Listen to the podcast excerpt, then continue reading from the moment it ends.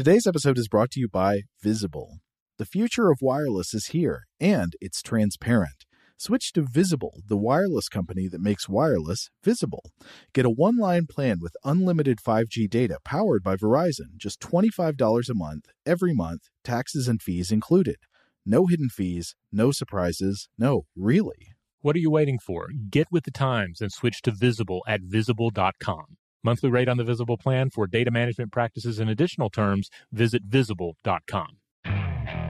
Okay, picture this. It's Friday afternoon when a thought hits you. I can spend another weekend doing the same old whatever, or I can hop into my all new Hyundai Santa Fe and hit the road. With available H track, all wheel drive, and three row seating, my whole family can head deep into the wild. Conquer the weekend in the all new Hyundai Santa Fe. Visit HyundaiUSA.com or call 562 for more details. Hyundai, there's joy in every journey.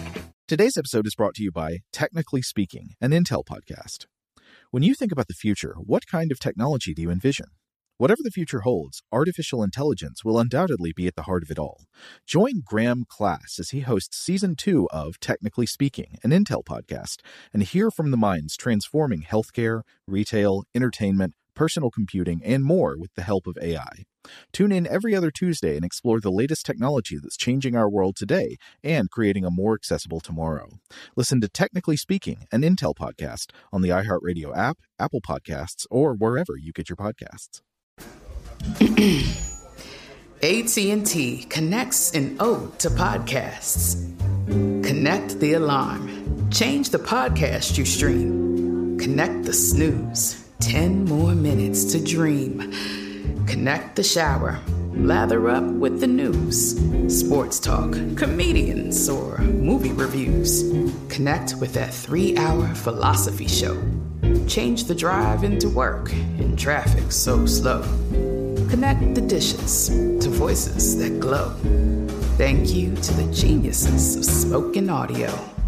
Connect the stories. Change your perspective. Connecting changes everything. AT&T.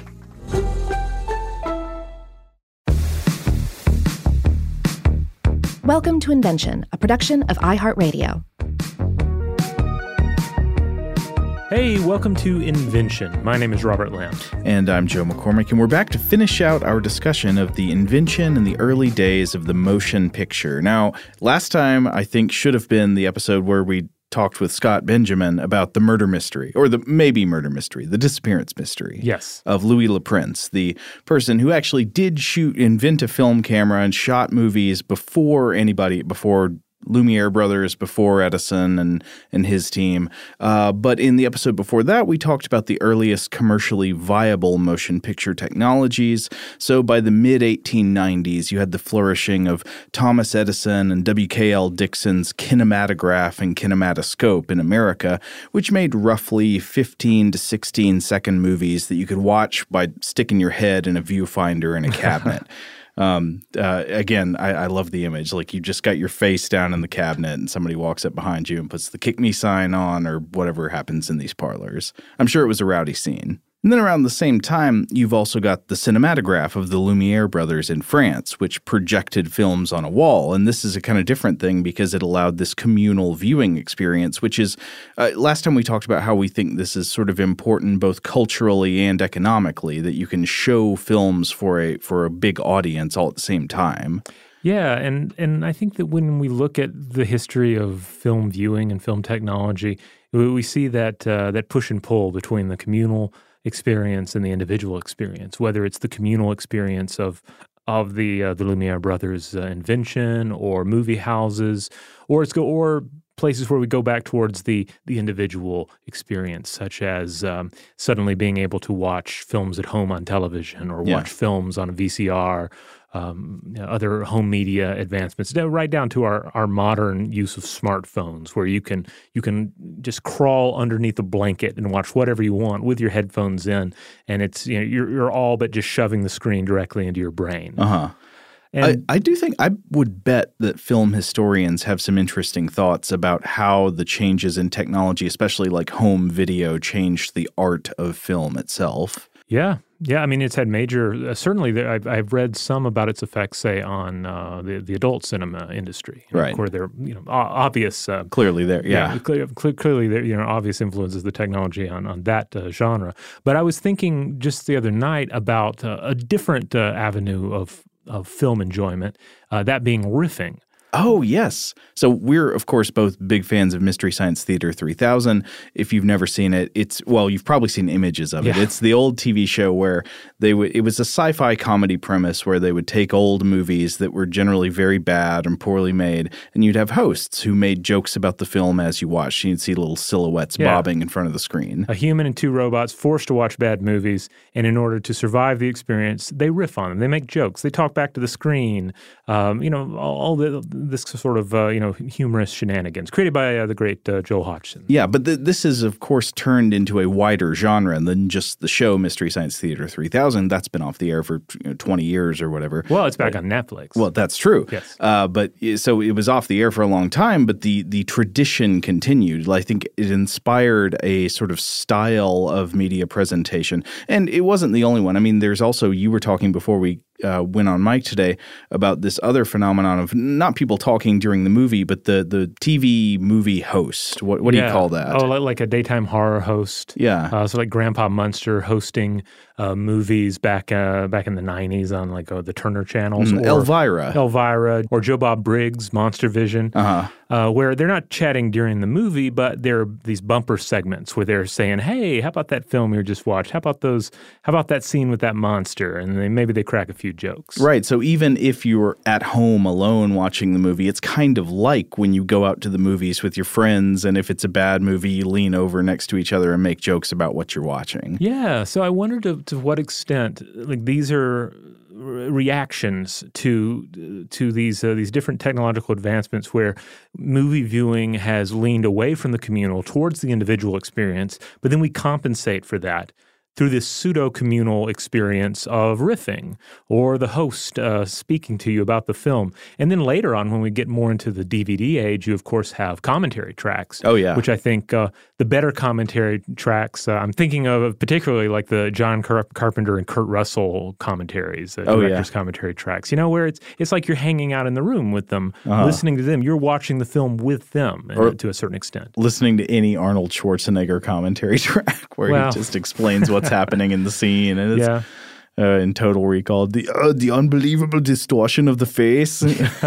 But yeah, even that is you know sort of a communal experience. It's like you're you're watching the film with Arnold. uh-huh. Uh, so anyway, that's it. I haven't researched that to see if anybody else has has given uh, you know a lot more serious and structured thought uh, to to the, the nature of riffing and why it's important. But uh, yeah, it came to mind uh, thinking about uh, the way the technology influences our experience. Yeah, I have a hunch that you're exactly right. That there is this push and pull, and that we want, you know, we want to be able to have privacy, uh, privacy bound experiences, you know, within our own boundaries, within uh, our- own, uh, you know, the convenience of being able to do it at home whenever we want to watch a movie or something. But also, there's there's part of us that cries out for that kind of instant reaction, you know, wanting to be able to lean over to the person next to you and talk about what you're seeing. Right. Like, and a, a counter to that would, of course, be some of these examples um, uh, that you've seen of uh, movie theater innovations designed to limit the communal experience, where there are like dividers next to your head,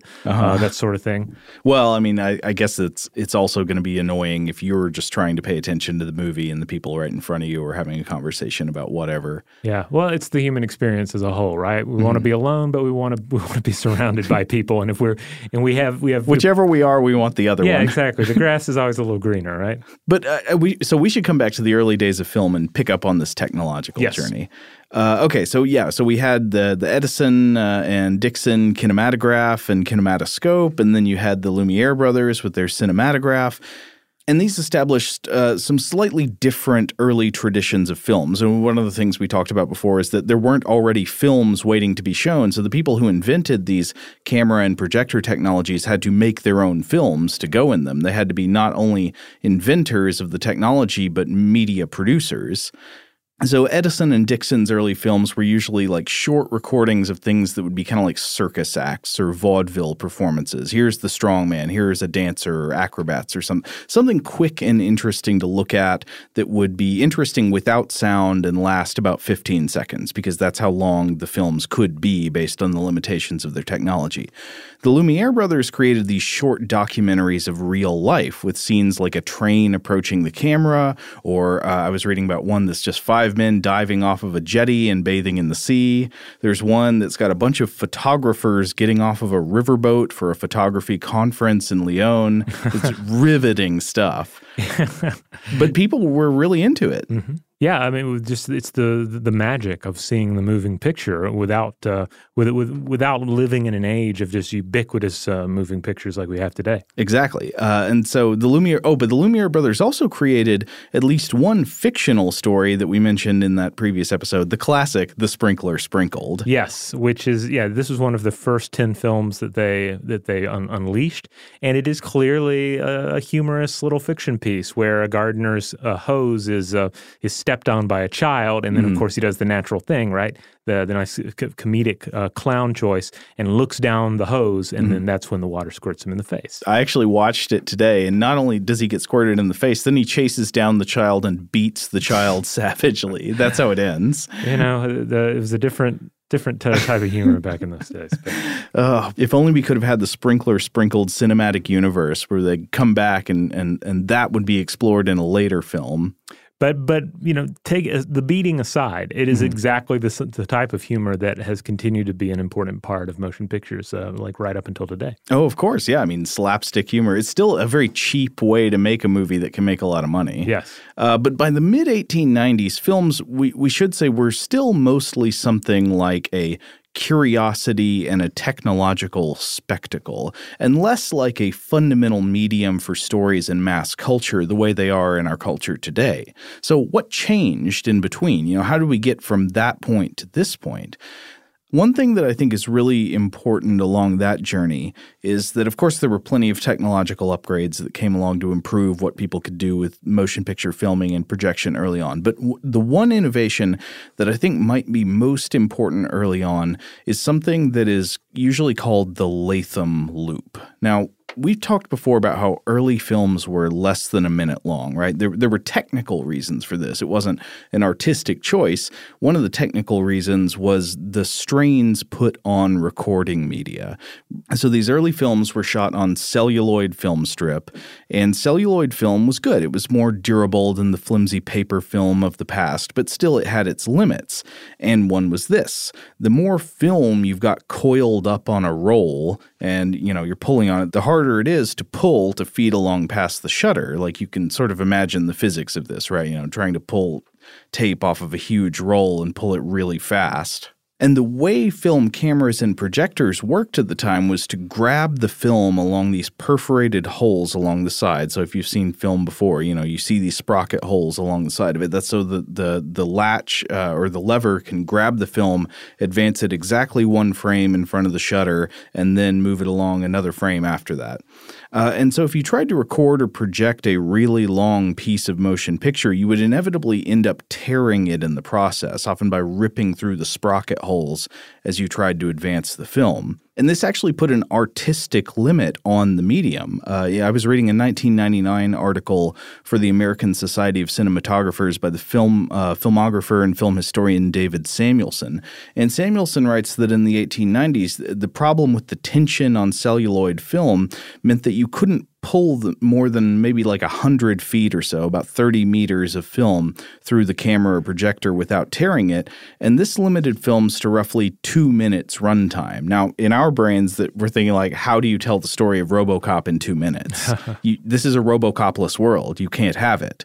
Uh, but but it was actually a different question that led to the defeat of this technological hurdle. And that question was a more uh, I don't know, kind of maybe more mercenary economic one, but maybe that's just me saying that because I'm not a big uh, uh, big sports fan. The question was, how do you shoot and play back an entire boxing match? Oh. Now it's funny that again this reveals how little uh, interest I have in sports that I didn't even think about the idea of filming and exhibiting sports matches as like a major early use of film. But of course, this is this is going to be big money, right? Yeah, I mean, I was mainly thinking about the um, you know the artistic possibilities here, and maybe Yeah. to a certain extent the journalistic oppor- uh, uh, uh, possibilities. But then again, journalism would cover sports as well. There would Yeah. be an interest in capturing what occurred. Exactly. So there was a family company run by an American named Woodville Latham and his sons, and they wanted to pioneer this process to make money off of exhibiting boxing matches after they'd happened. So the idea was you film the fight, you screen it later, and you charge admission. And obviously, most boxing matches would have been too long. They would tear the film because they're going to need more than 100 feet there. So the answer is something called a film loop or a Latham loop. And this invention essentially used wheels to spool out a kind of short, slackened loop of film ahead of the camera or projector shutter so that when the lever grabs the film to pull it down, rapidly advance it past the shutter frame by frame, it wouldn't be pulling tight on the entire roll of film.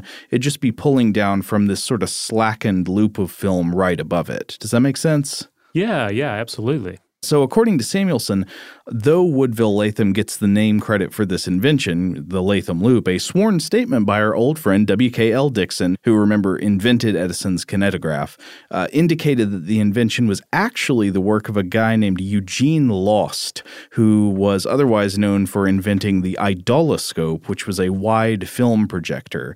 And also, as a side note, Samuelson notes that uh, years later, in 1911, Lauste would also travel to America to, quote, give the first demonstration there of a combined sound on film recording and reproduction system, though his method was not uh, ever successfully commercialized. And actually, synchronized sound didn't become mainstream in films until the late 1920s. So there was a ways to go before that became big. Lauste, by the way, is spelled L A U S T E. Yeah, maybe that's Lost Day or maybe Lust Day. I don't, I don't know. Either way, he was quite, quite the inventor. Yeah, totally. D- double innovator here. The Latham loop was a big deal in addition to this this later uncommercialized uh, sound on film process. Uh, and the Latham loop was such a big deal that Samuelson writes about it, quote, for filmmakers of the time, it was as big a breakthrough as anything that has happened since. And th- think about it again. This is so important because this is what makes it possible to have long films. Without it, we couldn't have long films. Right. Now, obvi- I mean, obviously, prior uh, to this technology, we, we had all these other storytelling mediums that were long form. We had books, we had we had plays, especially. Uh, but uh, but it be, but clearly, like the medium was not ready to receive uh, those longer form uh, stories yet. Yeah. and this allowed them to receive those forms. Exactly. And I think this is one reason early on you, you wouldn't have had people quite yet thinking, yes, this, you know, the the film will become the medium for visual novels, that Right. we'll adapt a novel for film. It, it would be like saying, "Look at postage stamps. Think of the stories we can tell with postage stamps." You'd be like, "No, you can't. It's just not that big. You can't put Macbeth on a postage stamp." But then suddenly it's like, "Hey, we just figured out a, a way that makes the stamp so much bigger." and then suddenly the sky's the limit. Yeah, and so uh, th- there's another piece I read emphasizing the importance of the loop that was pretty interesting. It's an article I found in the Atlantic in 2017 by Henry Giardina, though originally it was from an essay series called Object Lessons, and its title is "The Camera Technology That Turned Films into Stories." It's talking about the Latham loop there. Uh, and it, so it notes several things. Of of course, uh, I wanted to know what's the deal with this boxing match that the Lathams were into. Well, it's got the deets on that. In May of 1895, the Latham family successfully screened a boxing match in New York City, and the boxers were Charles Barnett and somebody named Young Griffo. Ooh, So I'm wondering, is this the inspiration of the character in A Song of Ice and Fire? there's a young Griffo. You don't remember Young Griff? He's in the books, but not the show. Mm, I don't remember young Griff. Oh yeah. So- Well, he's a young Griff. I don't know who won the fight, by the way. I, I'm pulling for young Griffo though. Uh, but th- so this invention obviously wasn't just for boxing. The film loop or the Latham loop made longer motion pictures possible, and we all know the stuff that came along with that. Uh, though uh, Giardina's article is also interesting in documenting the obsessive tactics that Thomas Edison pursued in order to hinder the early production of independent films and extract every dime he could out of anybody trying to make a movie, mostly through, you know, uh, uh, obnoxious patent claims. Mm. Like you try to patent every part of the process and and if somebody's doing it, he's going to be making money on it. And remember early on, films were not thought of yet as primarily as art or in terms of copyright law. They were technology, primarily framed in terms of patent law. So ultimately, the, I mean, all these films that are being produced, like they're still nothing but um, proof for the technology at this point. Like the like the films have not really taken on a life of their own. Yeah, exactly. I mean, audiences were enjoying them, but mm-hmm. it, it, I don't think they thought of films yet the way we think of films as like this is another medium. It's like you know, it's like the written word. You know, right. we think of film as being something like that. And uh, before we move on, I just have to mention also that uh, in this uh, Giardina piece, it, it talks about how it's been alleged that Edison didn't just use patent harassment uh, on on people who were trying to make films at the around the turn of the 20th century. Uh, it's also been alleged that he used sheer muscle and intimidation to control the early film industry. And the author here talks about an interview between Peter Bogdanovich, the uh, you know the 1970s filmmaker, mm-hmm. and uh, and an early film director who was working in the earliest days named Allan Dwan, who said that uh, quote Edison sent gangsters across the country to follow them when they when they went west, and that the gang gangsters would shoot at their cameras. Oh. Quote, most companies only had one. Sometimes they'd wait until a fellow was cleaning the camera and take a shot at it, anything to destroy it. Oh. Uh, so I don't know if that story's accurate, but uh, wow. It does seem like another tally in the Edison as villain column. Absolutely. Absolutely. The idea that you, I mean, there's so much. Um, I mean, any film that gets made, it's kind of a miracle, right? Mm-hmm. Uh, there's so much work that goes into it, and and th- in these days, that was that was still the case as well. Yeah. But on top of that, you're going to have Edison's gangsters allegedly showing up and uh, and potentially messing with your camera. That's awful. Yeah. So whether or not that story is true, of course, Edison couldn't stop you know independent films entirely. Films continued to develop in France and elsewhere, and then even in the United States, filmmakers moved west and spread out all over the place, and Edison's power waned. So he just he couldn't put a lid on all of it. So I think it's clear that the film loop uh, or the Latham loop was a crucial invention enabling the transformation of motion picture from just a technological spectacle into a mainstream storytelling medium and an art form. Like it allowed the creation of longer films and it made possible uh, new you know things that you could do with film editing. Now we'll have to ask the question in a minute who who picked up on this opportunity? Like who were the artists who who realized i can make art. I can tell stories with this new medium. Uh, you know who, who, took advantage of the technology. But also i was just wondering first about a question about film history. Uh, as an example of something that can be generalized how does a new media technology come to be perceived in culture as a legitimate art form. Because I remember, maybe you weren't aware of this, but I remember some debate in the mid to late 2000s where people would go back and forth about whether or not video games can ever be considered art. Hmm. And uh, I don't. Maybe people still have that debate today. I, I would say that to me, you know, most video games to me don't seem like things that I'd really think of as art, but I don't have any problem at all with the idea that they potentially can be, and some probably are. And you're talking about the piece itself being uh, in its entirety a work of art, not merely like encompassing nice production design. Yeah, that's a good question. I mean, certainly video games today, uh, you know, a lot of them have some beautiful designs in them that you would think of as visual art. So the question is,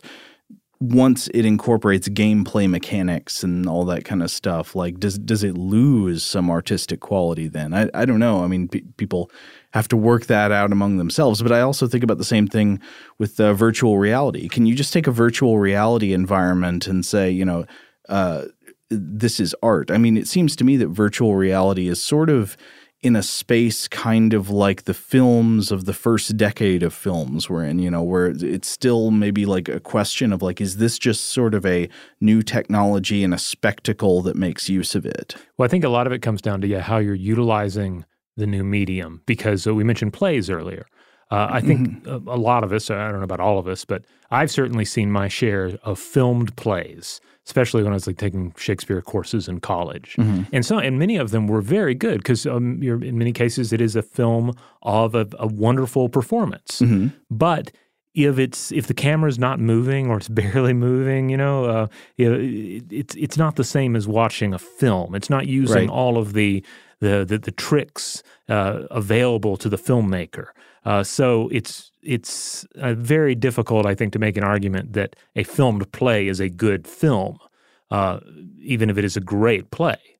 Uh, likewise, when you're looking at, let's say, virtual reality or a video game, it's like, is the video game just giving me some nice visuals and I'm having some fun playing it, or is it doing something with gaming itself? They're doing something with the way that I interact with it that it is that is refreshing and, and unique, uh, and likewise with the virtual reality. Are the mechanics of the invention or the technology integral to what the art is or how the art works Yeah. in the same way that they are with films? Yeah, exactly. I mean, for example, film, uh, the simplest thing you can think of, a, f- a film uh, can use a, an edit to make a point. You know, a film can Yeah. like jump cut between two things to cause you to have a connection between them in your mind. And that's a thing that's sort of unique to film as a medium, right?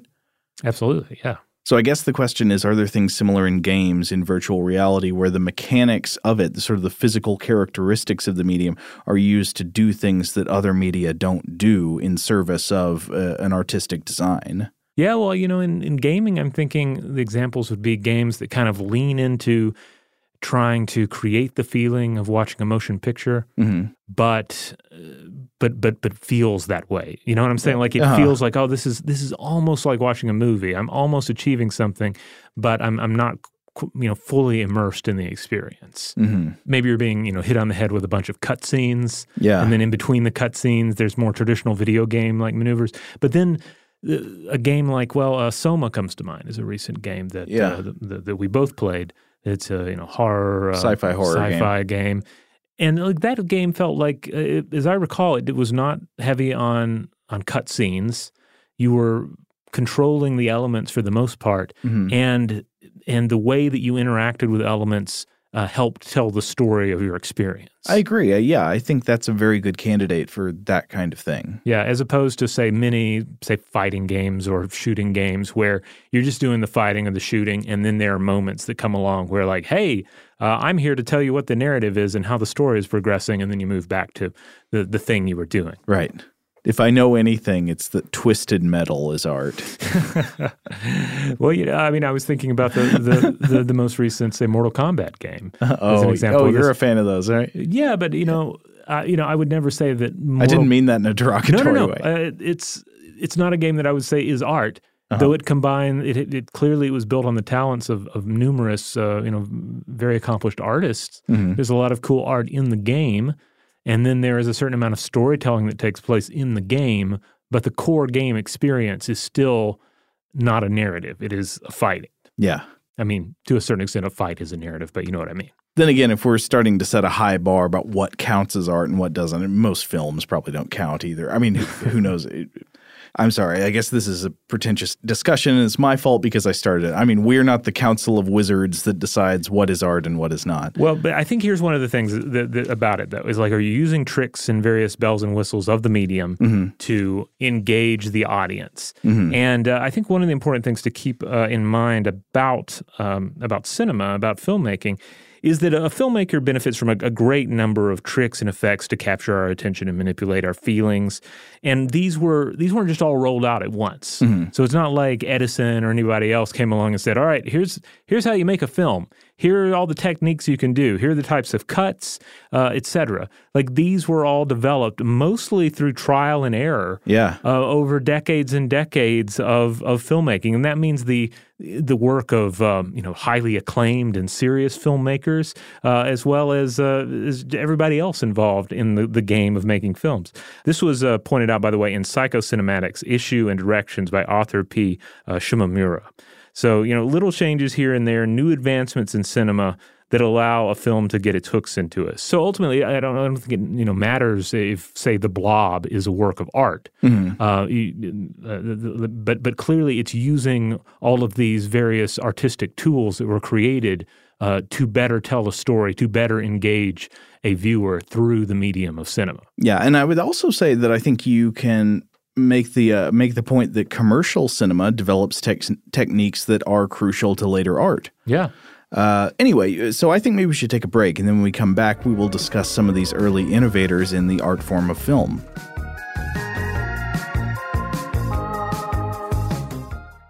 Shout out to Astepro for sponsoring this episode and providing us with free samples. Rob, as the uh, the local host with allergies here, they sent you some of their nasal spray to treat your allergies. What was your experience like? Yeah, that's right. I always wrestle with the pollen a bit when it rolls in during the spring, so they sent me the little uh, nasal spray. I tried out the product, and yeah, it sure did help me get on top of my symptoms for the day.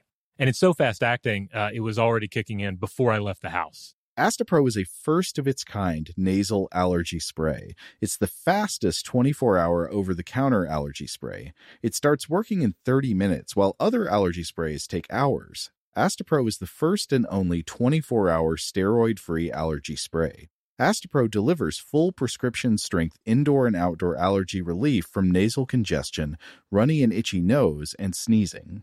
Get fast acting nasal allergy symptom relief with Astepro. Go to asteproallergy.com for a discount so you can get Astepro and go today. A S T E P R O allergy.com. Astepro and go. Use this directed for relief of nasal congestion, runny nose, sneezing, and itchy nose due to allergies.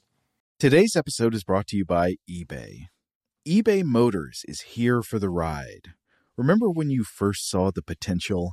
And then, through some elbow grease, fresh installs, and a whole lot of love, you transformed a 100,000 miles and a body full of rust into a drive that's all your own. Look to your left, look to your right. It's official. No one's got a ride like this. There's nothing else that sounds like, feels like, or looks like the set of wheels in your garage. With over 122 million parts, you can make sure your number one ride or die stays running smoothly so there's no limit to how far you can take it. Brake kits, turbochargers, engines, exhaust kits, roof racks, LED headlights, bumpers, whatever your baby needs, eBay Motors has it. And with eBay Guaranteed Fit, it's guaranteed to fit your ride the first time, every time, or your money back. Plus, at these prices, well, you're burning rubber, not cash. Keep your ride or die alive at ebaymotors.com. Eligible items only, exclusions apply. Today's episode is brought to you by Technically Speaking, an Intel podcast. When you think about the future, what kind of technology do you envision? Whatever the future holds, artificial intelligence will undoubtedly be at the heart of it all. Join Graham Class as he hosts season two of Technically Speaking, an Intel podcast from Ruby Studio in partnership with Intel. Explore the future of technology that's rapidly evolving our world today with the help of AI. There's still so much work and research needed to fully understand the power and potential of AI, and Intel is at the forefront of implementing AI in revolutionary technology that's changing the world we live in for the better. In each episode, Graham interviews the minds transforming medicine and healthcare, retail, entertainment, personal computing, and more while pioneering new uses for AI in these spaces. Tune in every other Tuesday and explore the latest technology that's changing our world today and creating a more accessible tomorrow. Listen to Technically Speaking, an Intel podcast on the iHeartRadio app, Apple Podcasts, or wherever you get your podcasts. Today's episode is brought to you by Visible. If you haven't heard of Visible, now you have. They're the wireless carrier that's making wireless visible. It's in the name. Get a one line plan with unlimited 5G data powered by Verizon, just $25 a month, every month, taxes and fees included. Having a one line plan means you only need you to save. No estranged roommates, exes, cousins twice removed, or AI powered humanoid robots needed. And because $25 a month really means $25 a month, you can call, text, stream, whatever, as much as you want without worrying about getting dinged at the end of the month. No hidden fees, no surprises. No, really. It's like the old saying goes you can't judge a book by its cover, but you can judge a company by its name. So spread the word. Tell all your friends there's a wireless company out there with transparency in their name, and they're called Visible. Start saving on wireless today at visible.com. Monthly rate on the Visible plan for data management practices and additional terms, visit visible.com. All right, we're back. Okay, so we've been asking this question throughout of how did film and motion picture transition from being just a technological curiosity, you know, a, a, a new invention uh, and a spectacle into something that was more oriented around narrative and story and something that might be considered a legitimate art form. Uh, and so we want to talk about just a couple of important figures here. One that I think is definitely worth mentioning is uh, an interesting figure named Alice Guy Blaché. In the words of the American filmmaker and film scholar Wheeler Winston Dixon from the University of Nebraska Lincoln, she was, quote, the foremost pioneer of cinema, which I, I think is interesting because before preparing for this episode, I want to be honest, I had not heard of her. Yeah, mo- and most of the names that come up are are, are men yeah. Uh, from cinema history. So it's refreshing uh, to see um, um, a, a woman playing such an important role early on. And I think it is highly possible that her gender might have had something to do with the reason she wasn't remembered as much as she probably should have been.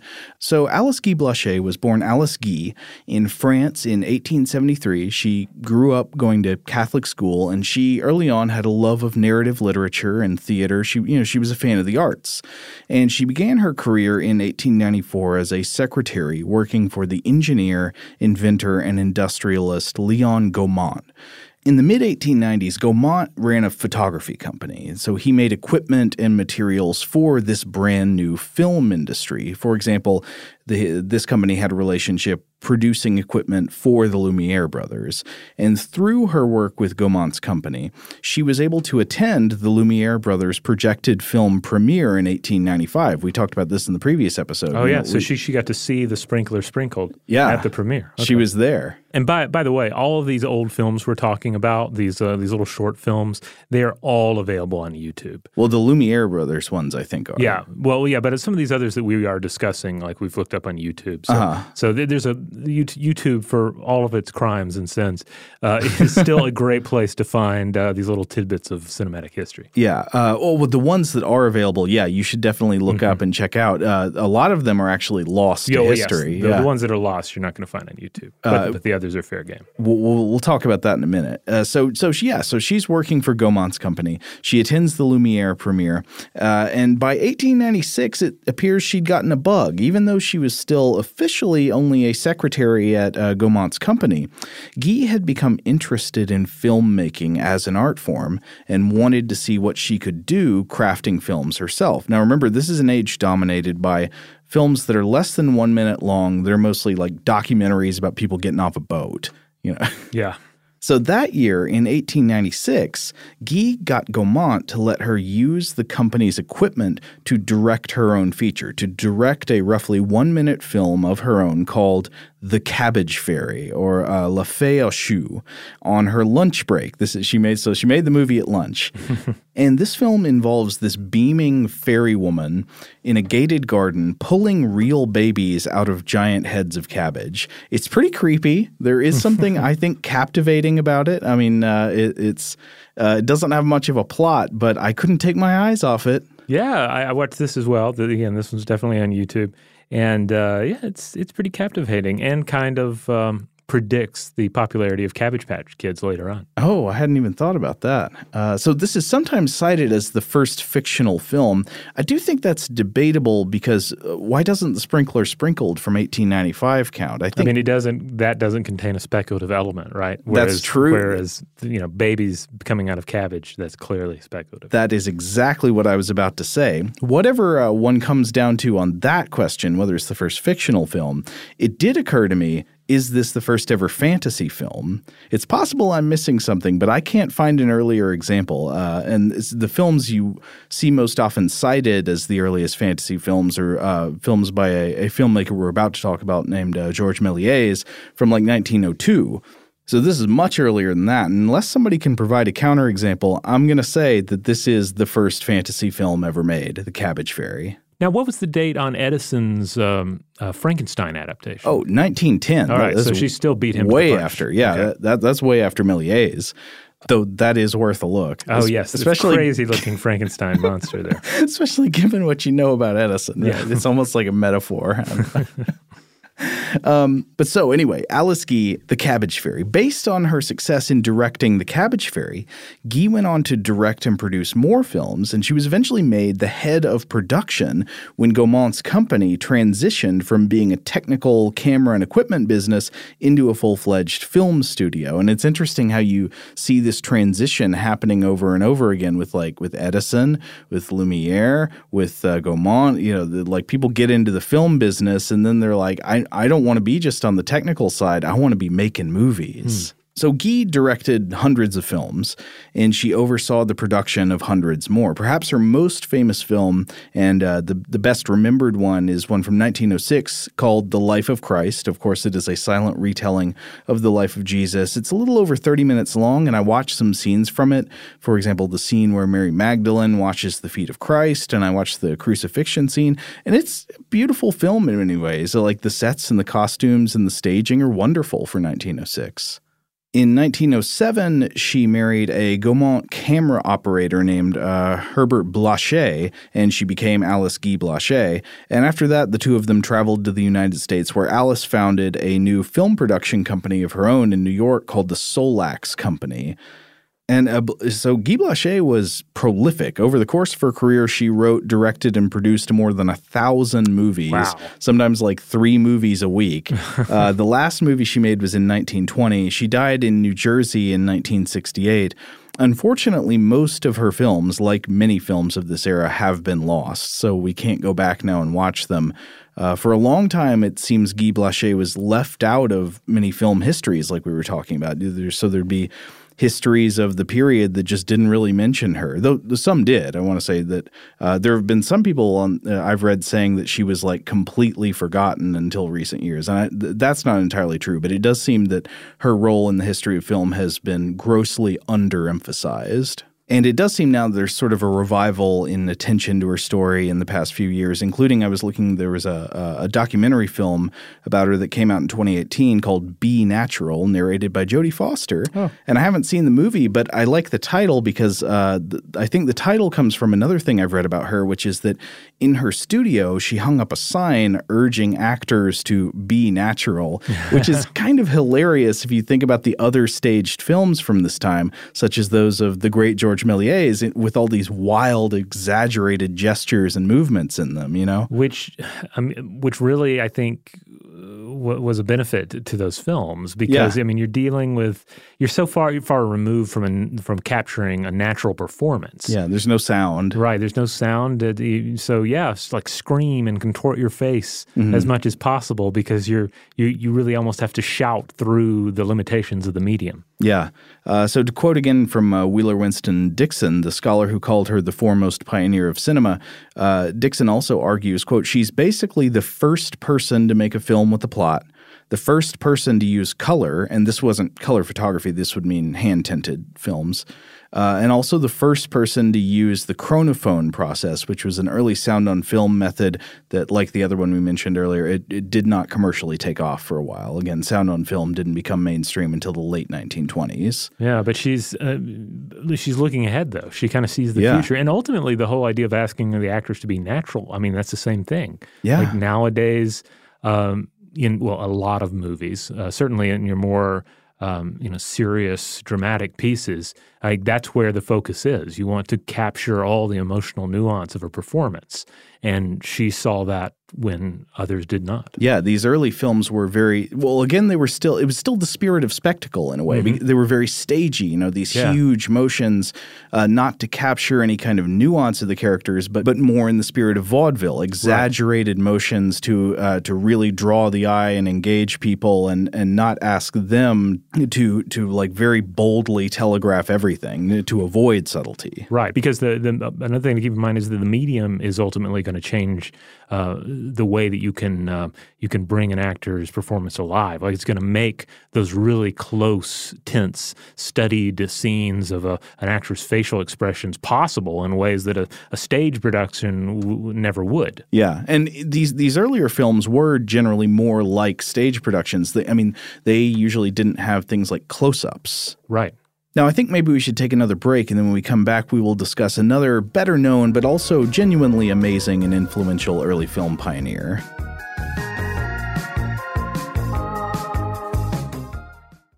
Today's episode is brought to you by eBay. eBay Motors is here for the ride. Remember when you first saw the potential? And then, through some elbow grease, fresh installs, and a whole lot of love, you transformed a 100,000 miles and a body full of rust into a drive that's all your own.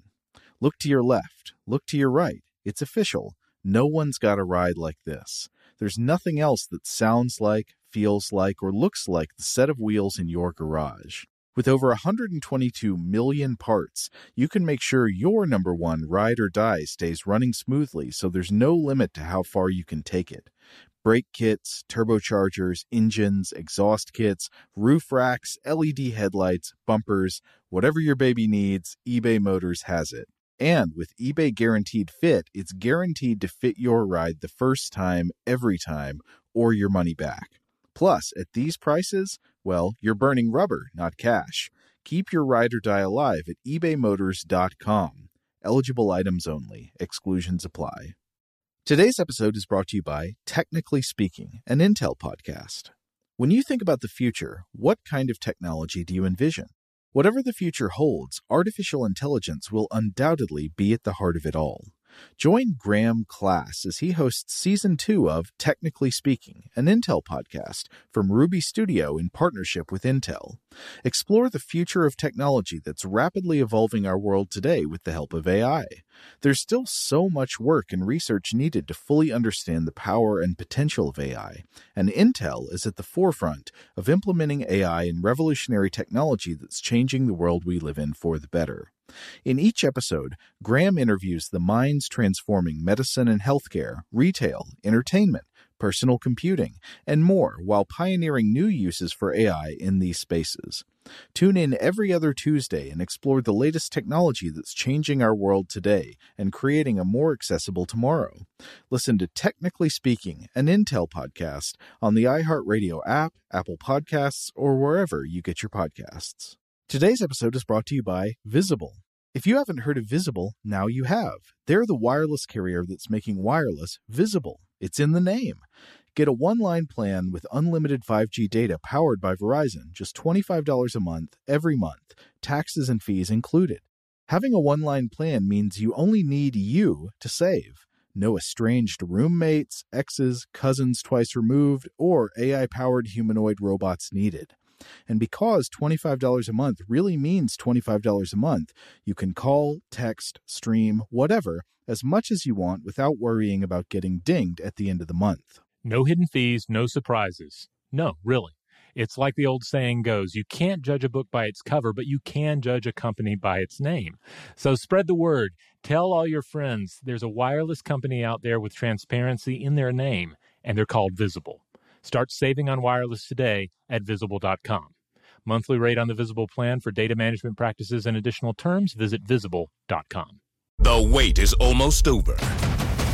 Get ready for the 2024 NFL season as the full schedule is announced. Every rivalry, every rematch, every rookie debut, every game revealed. The 2024 NFL schedule release, presented by Verizon, coming in May.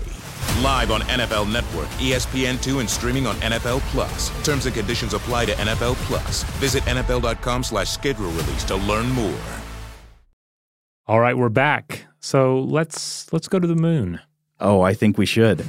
Uh, so, one of the most important people in the transition from film as straightforward recording of documentary spectacle to longer narrative form is Georges Méliès, who lived 1861 to 1938.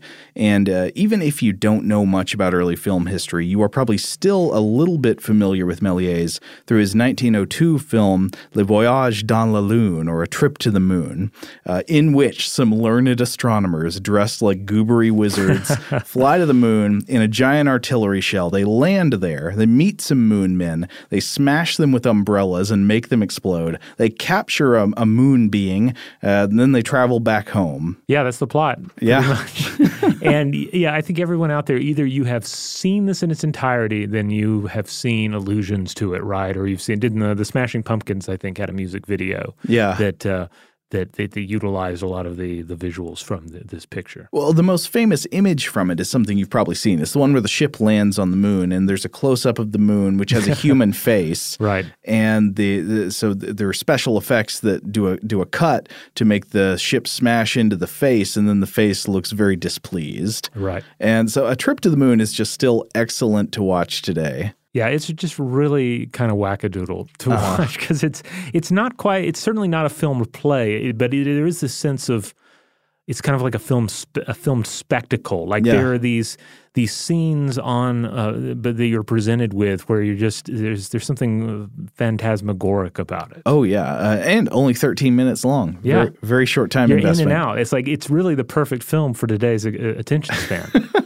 And it wasn't Méliès' only film, of course. I mean, he made all kinds of stuff. Uh, he was another great pioneer in early film production. And I, I like that you say that it does incorporate more of that tradition of spectacle uh, because th- there are some things about him that I think will explain that. Now, like Guy Blaché, he was one of the first to see the storytelling potential of film as a medium.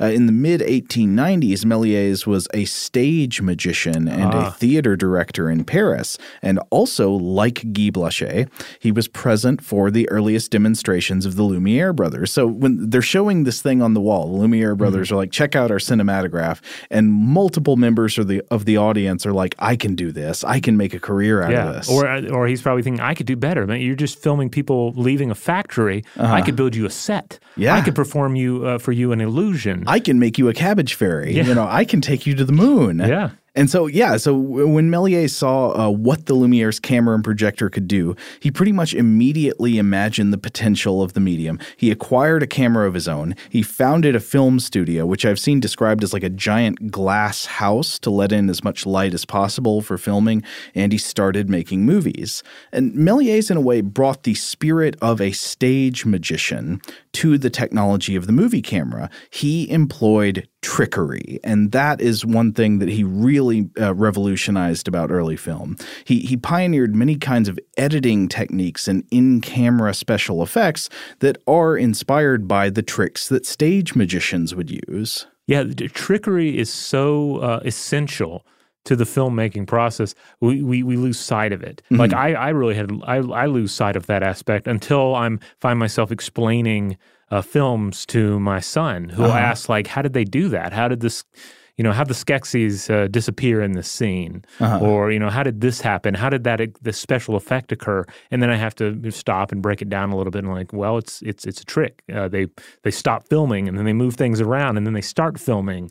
Uh, you know, explanations of that manner. But yeah, they are all essentially based in tricking the audience into thinking something happened that didn't happen. Well, I'm sorry, I've forgotten the source on this because I, I this is a story I remember from years ago. But I think there is a story that Méliès told that you know that he discovered the possibilities of for special effects when one day like he was filming something and then he just stopped while he was and then he started filming again and then when he watched it played back there was a jump cut and he mm-hmm. you know that was like oh oh, I can just transition from one thing immediately to another if I stop working the camera and then start it up with something different in place. And it's like magic. It's like something disappears and appears somewhere else. Right. That's so obvious to us now who you know we're familiar with movie special effects. It, it's hard for us to appreciate how revolutionary of an insight that was. Right, and it would make sense that a magician would see it, like Yeah. whose whose trade depends on misdirection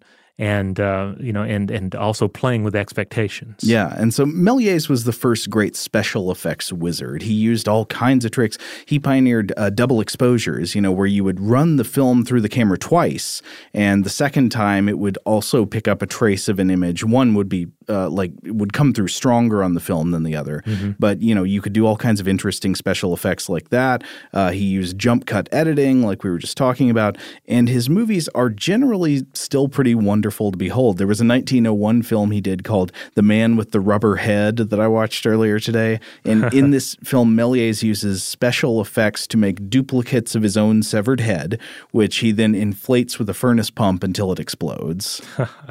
And I believe from reading about uh, his films, he also put an emphasis on music. Yes, uh, like having like like ha- having some form of live music present to fully bring the production alive. But this was still the silent film era, so right. there was no sound on film. The film would not have a dedicated soundtrack that went along with it unless like you know you had like a score written out and had to say okay give this to the piano player in the theater or something. Right. or in some cases i believe there would be like recommendations. Like here here's a song you can play for this particular p- this particular short film. Uh-huh. And so the case of a, a trip to the moon makes me think about an interesting modern phenomenon with early film, which is this thing I've encountered several times of rescoring old silent films or films that were made with older soundtracks by modern musicians. And I really am interested in this phenomenon and I like it. I want more bands to create, you know, a track synchronized to a voyage to the moon.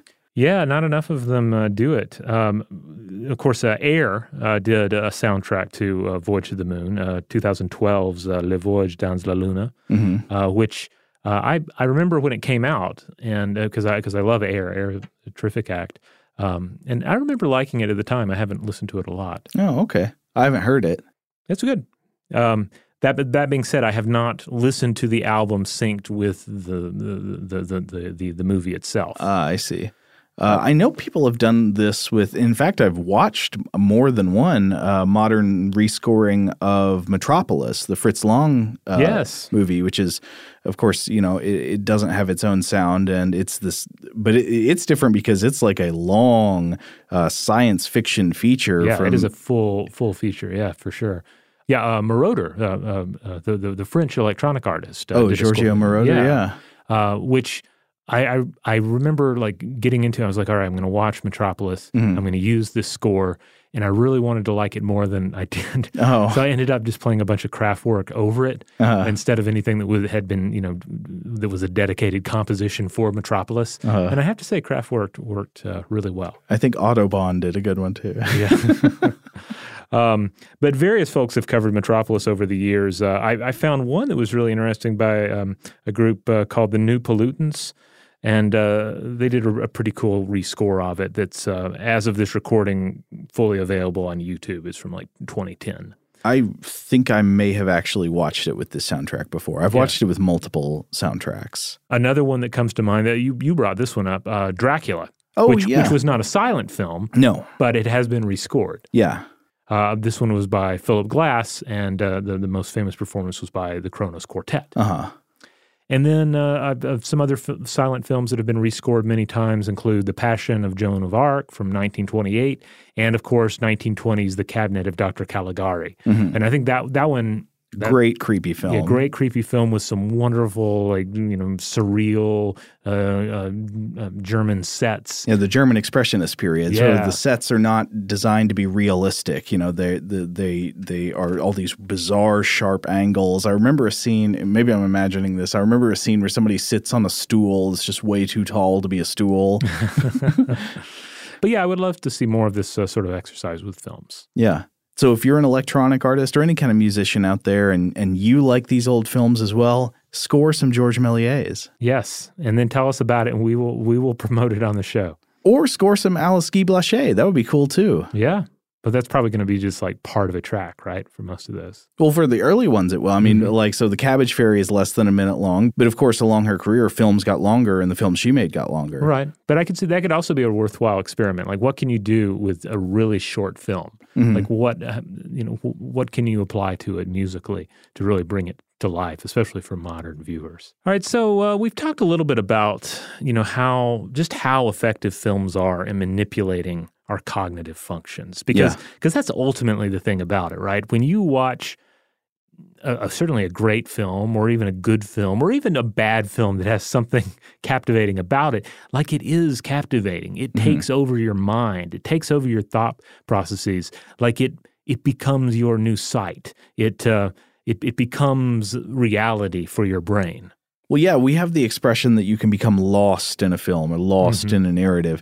And of course, that's a metaphor, but uh, to some degree, it's kind of a little bit literally correct. I mean, at least in the mental sense that uh, it, there's often, while you're watching a film, some degree of distance where you're sort of going in and out of, of being there with the characters and then having mm-hmm. a, a thought that's disconnected.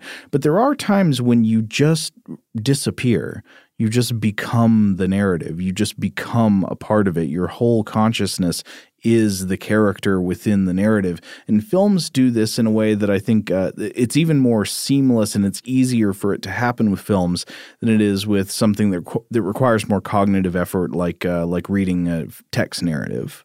Yeah, I mean, well, also the the film, a really good film, uh, certainly a modern film, is going to employ music. It's going to employ visuals. It's you know, it, it's really using our most powerful senses and uh, and, and and changing the way you know the way we're viewing the world at least for a short period of time. Mm-hmm. So I was looking into this a little bit, and uh, I was reading uh, the science of cinematic uh, perception on the Oscars website. The, the, huh. Yeah, the, the, Oscars website has a wonderful um, overview of a series of, of lectures that they uh, that, that, they hosted. Oh, I and didn't even know they did features and stuff. Yeah, yeah. And this one was a pretty cool one. This one um, uh, this one involved a series like basically you had professional uh, researchers in uh, in film and cognition, and then they were paired on stage with various directors and filmmakers and sort of film world experts, mm-hmm. and they talked about uh, you know what, what, the evidence uh, you know said about the psychological, the the neurological effects of film. Um, for instance, in uh, the, some of the uh, the lectures included Tim J. Smith, a senior lecturer in psychological sciences at uh, Birkbeck, uh, University of London, who specializes in the study of visual cognition, as well as uh, Uri Hasson. Oh yeah, an associate uh, professor of psychology and neurosciences at Princeton University, who used fMRI to look at how we view films. We've talked about Uri Hasson before on Stuff to Blow Your Mind. I think we discussed him in part two of our episode about about against narratives. Yeah. So Hasson, for instance, uh, they pointed out, observed that showing uh, uh, the movie Dog Day Afternoon from 1975 uh, engaged 63 to 73 percent of a viewer's brain. Well, that's a good one to use. Dog Day Afternoon will engage 73 percent of my entire body. well, yeah, it's it's a it's a it's a very well made movie with you know with great pacing to it. Uh-huh. Uh, but but yeah, it just shows like how you know how well it captivates us. Uh, you know, some other things that came up um, in this in this article and in these lectures uh, that there's some connection between blinks and cuts, and between our blinks and a character's blinks. Uh, James Cutting, uh, chair of the Department of Psychology at Cornell University, has tracked the downward trajectory in average shot duration uh, which uh, he says has been quote consistent and uninterrupted since the silent era. Oh yeah, is, so films used to have longer uninterrupted shots. You just have the camera trained on something without cutting away, and the, the cuts are getting faster and faster. Right if on you, a whole. Now you yes. still find plenty of you know smaller films, or art, art films especially, that will really go for those long. Uh, drawn out uh, uh, scenes. Mm-hmm. But for the most part, yeah, everything gets flashier and flashier. I mean, if you've seen like a battle scene in Game of Thrones, you'll you'll know what we're talking about. Right. Yeah. Or heck, I, I feel like I, everything's more laid back there. If you watch something like a Transformers movie or a modern Teenage yeah. Mutant Ninja Turtles movie, it's like I don't even know what's happening. It's just, it's just a million things happening a second. It's just bombarding the eyes and the brain. Yes. Constant changes. Um, uh, some more findings. This one, uh, according to Jeffrey M. Zacks, a uh, psychologist and neuroscientist, found that scenes from the films Stepmom, Sophie's Choice, and oddly enough, The Ring 2. The Ring too. I don't know right. why The Ring 2 and not, I mean, The Ring, the first Ring, the first American Ring film Uh-huh. is terrific and probably one of my favorite horror films. Uh-huh. Second one uh, is a sequel to a great film. The second one takes everything that's scary in the first one and makes it funny. So I don't know. That's sort of interesting. I remember, I mainly just remember it being kind of boring and uh, at times wet, like there was a lot of water in it or yeah, something. it's pretty wet. I mean, But, but anyway, the, it's got that it's got that creepy girl scampering like a cockroach all over the place. Yeah, well, that in and of itself is good, I guess. But at any rate, p- scenes from these films were shown to individuals in fMRI, and it was found to produce quote complex responses deep within the brain and generated activity beyond normal cognitive levels. So, as much as we might harp on the Ring Two, the the idea is that when you're watching it, it can engage your mind more than most things in life. Oh, I believe that. Yeah. And then uh, another one. This Well, was, no, wait. I mean, we are profoundly familiar with having deep thoughts about bad movies. And Oh, we yeah, talk yeah. about this all the time. Absolutely, yeah. I I'm probably I feel like I'm more engaged with a with a good bad film than with a. The, uh, you know, it's uh, part of it is like, is the movie doing the thinking for me, or am I left to do the thinking? And sometimes it's the latter example that produces the most brain activity. I think you're right about that. Uh, and then uh, and one more bit from this uh, from this article in this uh, this lecture series. Talma Hendler, founder and director of the Functional Brain Center at Tel Aviv uh, Sourasky Medical Center, has found that certain scenes from Black Swan, this is of course the surreal kind of horror movie about ballerinas. Is it Darren Aronofsky? Yeah, it's an Aronofsky okay, yeah.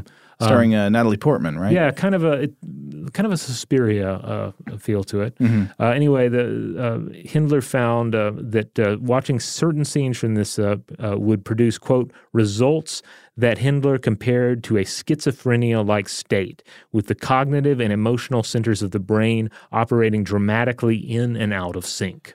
Well, that's kind of interesting. I mean, so one thing I, I think we could say from this that movies do is, in a way, they produce a slightly altered state of consciousness. Yeah. Which also, of course, some drugs do. I mean, th- there's a whole thing about like people taking psychoactive or psychogenic drugs to produce some effects that somewhat mirror aspects of psychosis. In many cases, people, you know, like intentionally do things to their brains that they wouldn't want to be like stuck with or unable to turn off, but mm-hmm. like they'll experiment with them in a in a controlled setting. And, in, and I wonder if visual storytelling like film can also be considered a form of that. Yeah. I mean, yeah, I think you think of like, for instance, just really interesting examples of psychedelic cinema. You know, now some examples of psychedelic cinema are just, you know, bad movies trying to cash in on whatever the psychedelic craze was at the time, certainly like in the 60s or, you know, or, or even in the 70s. But, but then you have those examples where they're really like playing with your perceptions of reality in a way that feels uh, more authentic and is ultimately more upsetting. Um, and, and and you can you know point to various uh, uh, examples of this. I mean, even 2001: A Space Odyssey. You know, Oh, I yeah. mean, that that's a film that really kind of messes with your perception of of reality, not in terms of like thinking about the nature of reality, but just like purely eh, the way that you're experiencing the film. One of my favorites, definitely. And if you'd like to hear Robert and I talk more about 2001 A Space Odyssey, we have a whole episode of Stuff to Blow Your Mind about it. You can go look up. Oh yeah. Uh, I, I want to come back just briefly though to you know we were talking earlier about how all the the tools of, of filmmaking were not developed at once, so they were developed gradually over time. Uh, I wanted to just run through one quick example of this, and that uh, for that I want to talk about the jump scare. Oh, boy. So, uh, One of the best. Joe, Joe, describe a good jump scare to to our listeners in case they're not familiar. Okay, so a little bit of uh, tension building goes on. This is usually aided by a character being, al- I mean, it can be anything, but I'll, I'll paint one for you. A character is left alone in a horror movie. Nothing all that dangerous has happened in a while, so the audience's guard is up. They think maybe something's about to happen. A character is alone in a house, wandering around, asking, Is anybody there? Hello? Hello?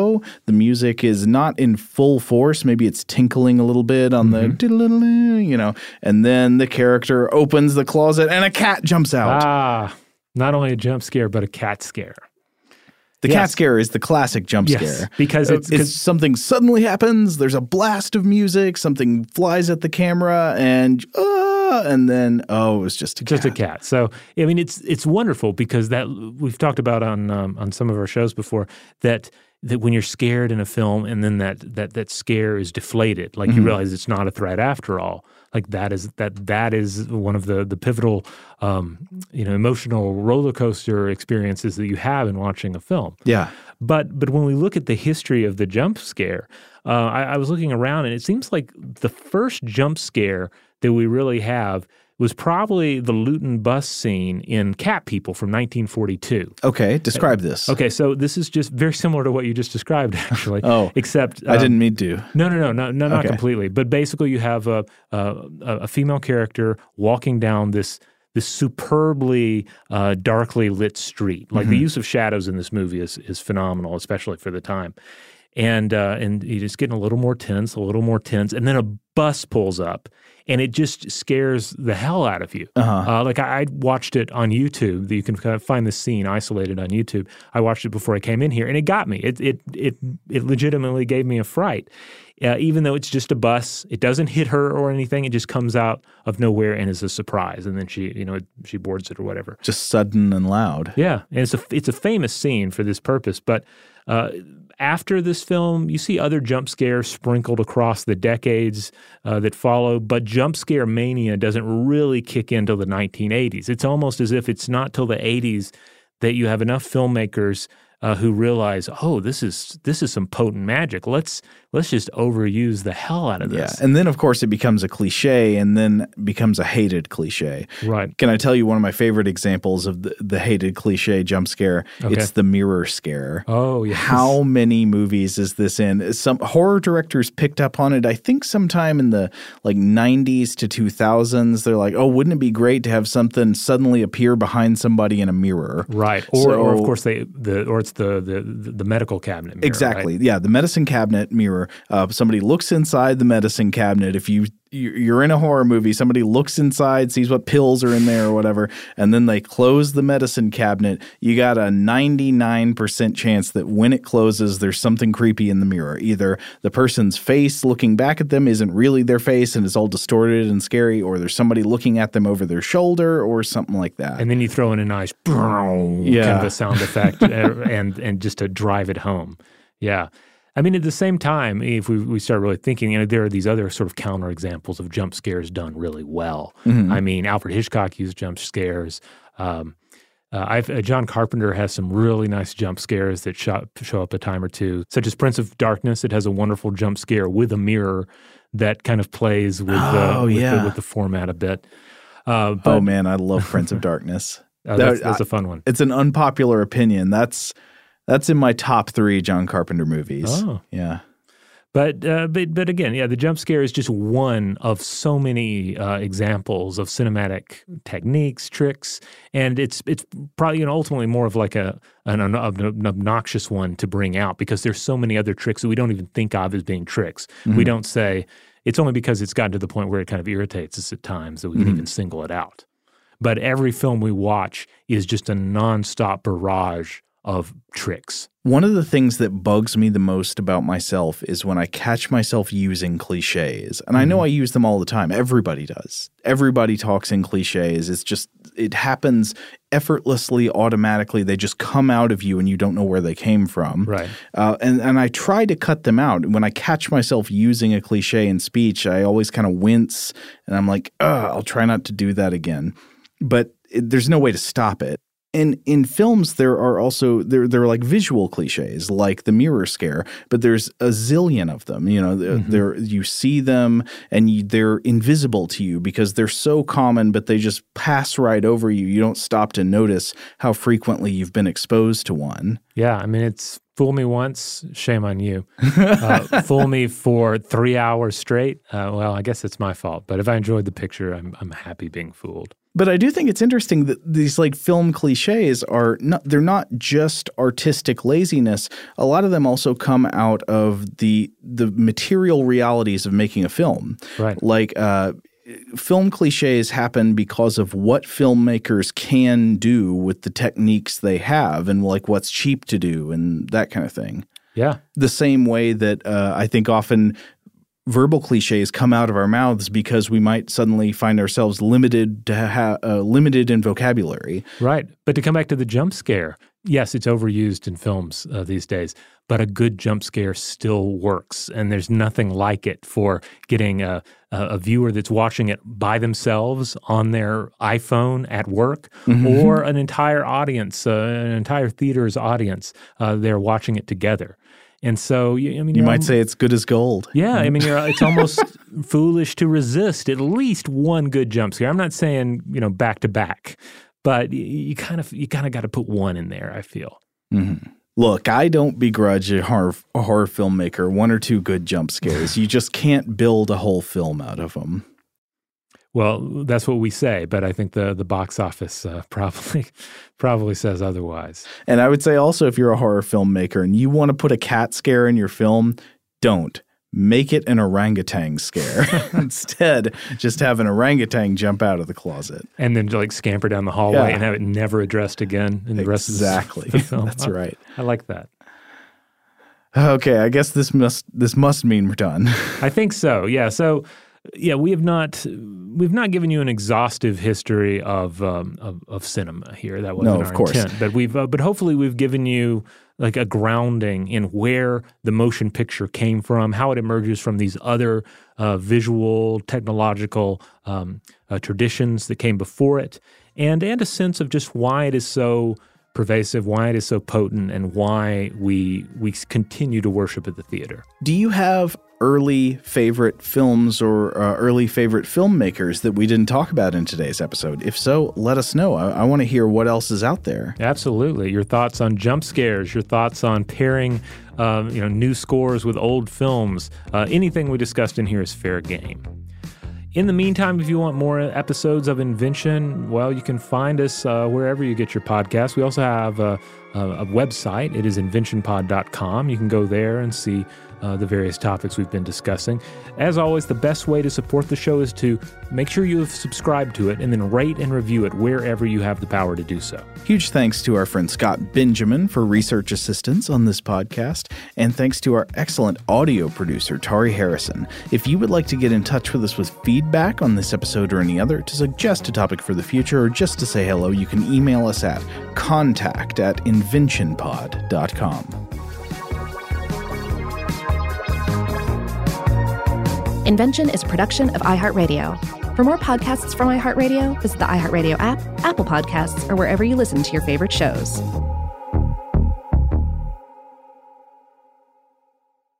Today's episode is brought to you by Visible. The future of wireless is here, and it's transparent. Switch to Visible, the wireless company that makes wireless visible. Get a one line plan with unlimited 5G data powered by Verizon, just $25 a month, every month, taxes and fees included. No hidden fees, no surprises, no, really. What are you waiting for? Get with the times and switch to Visible at visible.com. Monthly rate on the Visible plan for data management practices and additional terms, visit visible.com. This is Malcolm Gladwell from Revisionist History eBay Motors is here for the ride. With some elbow grease, fresh installs, and a whole lot of love, you transformed 100,000 miles and a body full of rust into a drive that's all your own. Brake kits, LED headlights, whatever you need, eBay Motors has it. And with eBay Guaranteed Fit, it's guaranteed to fit your ride the first time, every time, or your money back. Plus, at these prices, you're burning rubber, not cash. Keep your ride or die alive at ebaymotors.com. Eligible items only, exclusions apply. The wait is almost over. Get ready for the 2024 NFL season as the full schedule is announced. Every rivalry, every rematch, every rookie debut, every game revealed. The 2024 NFL schedule release, presented by Verizon, coming in May. Live on NFL Network, ESPN2, and streaming on NFL Plus. Terms and conditions apply to NFL Plus. Visit NFL.com slash schedule release to learn more. This is Amy Brown from Four Things with Amy Brown. Today, healthier is happening at CVS Health in more ways than you've ever seen. It's wellness destinations for seniors, including select locations with Oak Street Health and CVS Pharmacy. It's doctors, nurses, pharmacists, and everyone in between offering quality care and support virtually in person and on the phone. It's in home evaluations through Signify Health and meeting mental health needs through Aetna. And those are just a few of the ways that healthier is happening. To see more, visit cvshealth.com slash healthier happens together. CVS Pharmacy, Oak Street Health, CVS Specialty, Signify Health, and Aetna are part of CVS Health. Eligibility and services vary by location and individual.